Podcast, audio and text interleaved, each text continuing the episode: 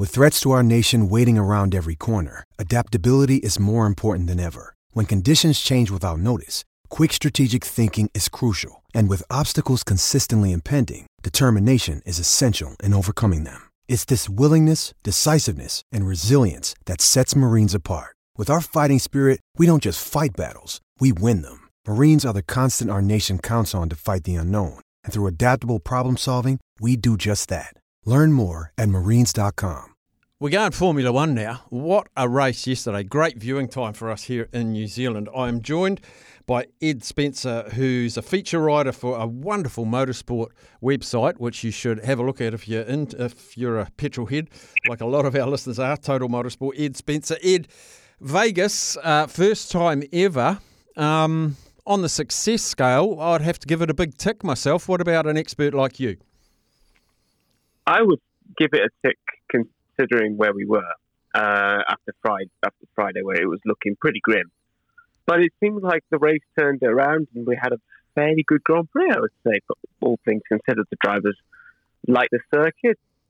The fans were in attendance and well packed into the stands. So I would say it was a fairly okay Grand Prix. There's still some teething troubles that need to be ironed out, but that's all for, for 2024. The only real complaint I would say is probably the start time was a little bit off piste. Maybe could have brought that forward. I think a few of the drivers, such as Danny Ric and Lance Stroll, said similar. But all in all, for a first time, I wouldn't say it was too bad. Is it is an example of sport these days where broadcast numbers are king? Because um, flag fall at 10 o'clock at night in Vegas. One of the practice sessions went till 4 o'clock in the morning so the Europeans could watch. It's a real illustration of how important broadcast numbers are. Yeah, definitely. And that's always been Vegas' bread and butter. They've always hosted the big fights, the big sporting events really late at night to maximise uh, that TV audience. Although the reason why we pushed back to, uh, you know, some sessions were a little bit finishing later at night was probably because the track had its issues on Thursday night, as we all know, with Carlos Sainz. But I think you need to maximise that TV audience, but you also need to think of the personnel, bearing in mind they've been on their feet pretty much since Wednesday. It's been a grueling season. And, you know, a little bit of leeway, leeway would be a big problem, but it's all about finding that common balance between television and what the teams and the personnel who make the circus run want. So I think it's it's all in its place for next year, and I think it will probably change a little bit, hopefully for the better. Uh, and for me, is uh, I'd, I'd call myself a casual Formula One fan. Um, it was exciting, lots of overtaking. It wasn't the follow the leader stuff that we see at some other Grand Prix. So I guess for people like me, Ed, who's not an expert in it like you, I, I actually quite enjoyed it. And yes, there were teething problems, but I like a track that affords good drivers, um, battle of wits into those slow corners, high speeds down the straights.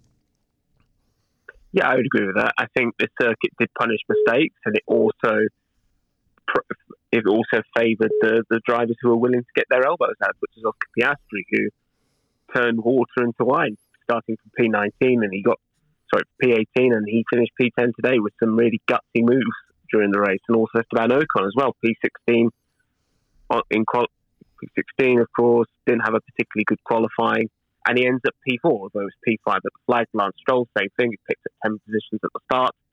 So it's definitely a circuit which is not overly, overly forgiving.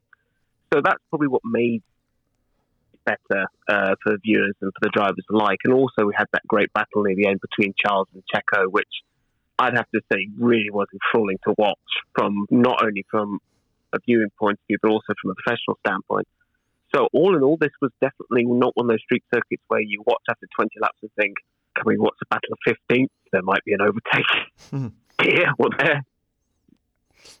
Track temperature was talked about a lot, entire compounds, all that sort of stuff. Um, I thought it added to the intrigue, but for a purist, um, uh, racing earlier in the day, you're obviously going to have a higher track temperature. Although I wouldn't be surprised if Vegas rip up the track and put some heated water pipes under it or, or something like that. Did, did that have a big bearing on the outcome, the track temperature and, and the decisions around tyres? Well, we, we all thought it was going to be very cold coming into the weekend, and it was fairly chilly.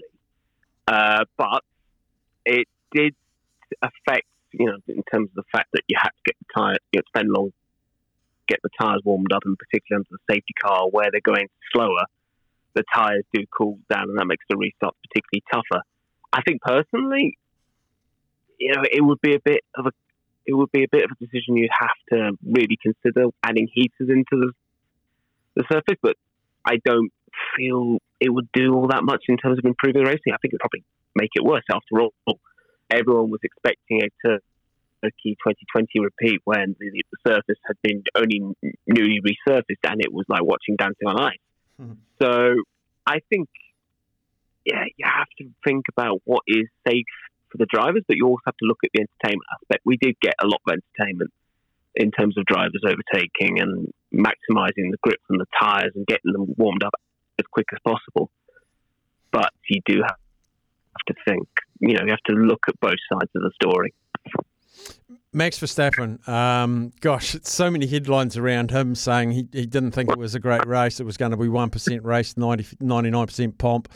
I laughed. Uh, they went in car. He got that penalty, a five second penalty for um, the very first corner incident. When they told Max, he said, Good as gold, give them my regards. He, he's quite a character. He is very much a character. And as he's become, you know, more, spent more time in Formula One, he's become more and more outspoken. But the weird thing is, he's gaining more and more fans by it. I think people love that kind of attitude of, all, all holds bars, no prisoners taken, say what you think. Hmm. It's what the sport does want. And although everyone likes, you know, a lot of people like Lewis, a lot of people like Fernando, a lot of people are starting to warm Max, to Max, particularly the younger generation, and a lot of purists particularly rallied behind his comments regarding the race being a bit of a bit of a show and tell. And he he did produce some one liners. I mean, the whole comment that he felt like a clown during the driver introduction set the tone very nicely for for the weekend ahead.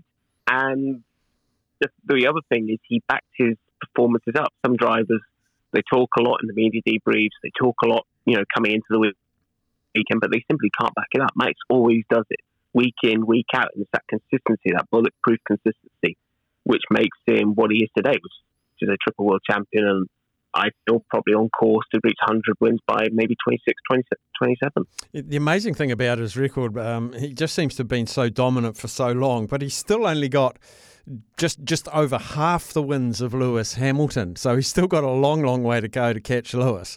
And I feel like Lewis Hamilton's just sticking around Formula One, trying to get a car that's going to just add to his add to his numbers. What what do you see the future of Lewis Hamilton? I see the future with Lewis is that I think Mercedes is probably going to be his last stopping point. Bearing in mind, start in May time, there was rumours that he was going to go to Ferrari and Charles was going to go the other way. For me, I didn't see it really happening. Why would Lewis go to a project like Ferrari, have to con- have to spend a year developing, year learning, and then potentially maybe get one or not even a title crack in 25, 26? Mercedes is his team. They know how he ticks. They know how he works. They know what suits him. If he went to another team, it might be a, bit of a recipe for you know recipe for disaster. So I think Lewis needs a good car in 2024 if he wants to challenge. The last two Mercedes have not been quick, and they've more or less restricted him to finishing second sporadically. I feel that if the W14, W15 is up to muster, he could give Max a challenge. I definitely feel that Lewis is one of still one of the best drivers out there. You don't suddenly become an also ran overnight. And I don't see him, Lewis, being an also ran this year. I've seen flashes of brilliance from Lewis, particularly at races such as Austin, where he pushed Max all the way. Hungary, he got that great pole position. And yeah, I think this will be his last contract. Maybe he'll do one more year, 2026, to say, oh, you know what, to hell with it, let's go for it.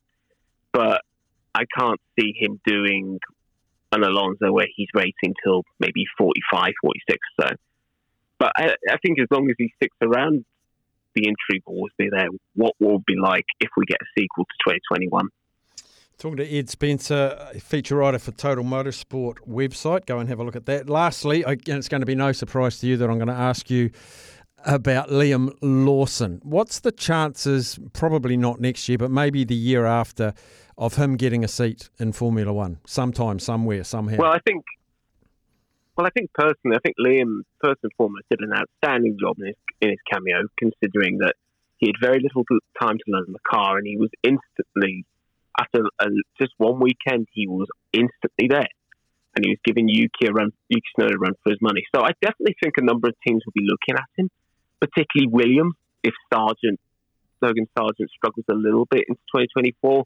Alfa Romeo, they're going to be, or as Albers, they will be cool, be hunting around for drivers in case Valtteri Bottas moves on or Zhou Guan Yu doesn't really deliver. There's also Haas as well. Maybe Hulkenberg or Magnussen go somewhere else. And of course, Alpha, Alpha are going to be looking around for his signature in case, let's say, Perez, Sergio Perez gets moved on from Red Bull and Daniel Ricciardo gets promoted, or they go elsewhere, like Lando Norris, for example. So I definitely see in 2025 at least he will get the drive. 2024, I think it will be a year where he has to shop around and get his shot, his face further in the shop window than it already has.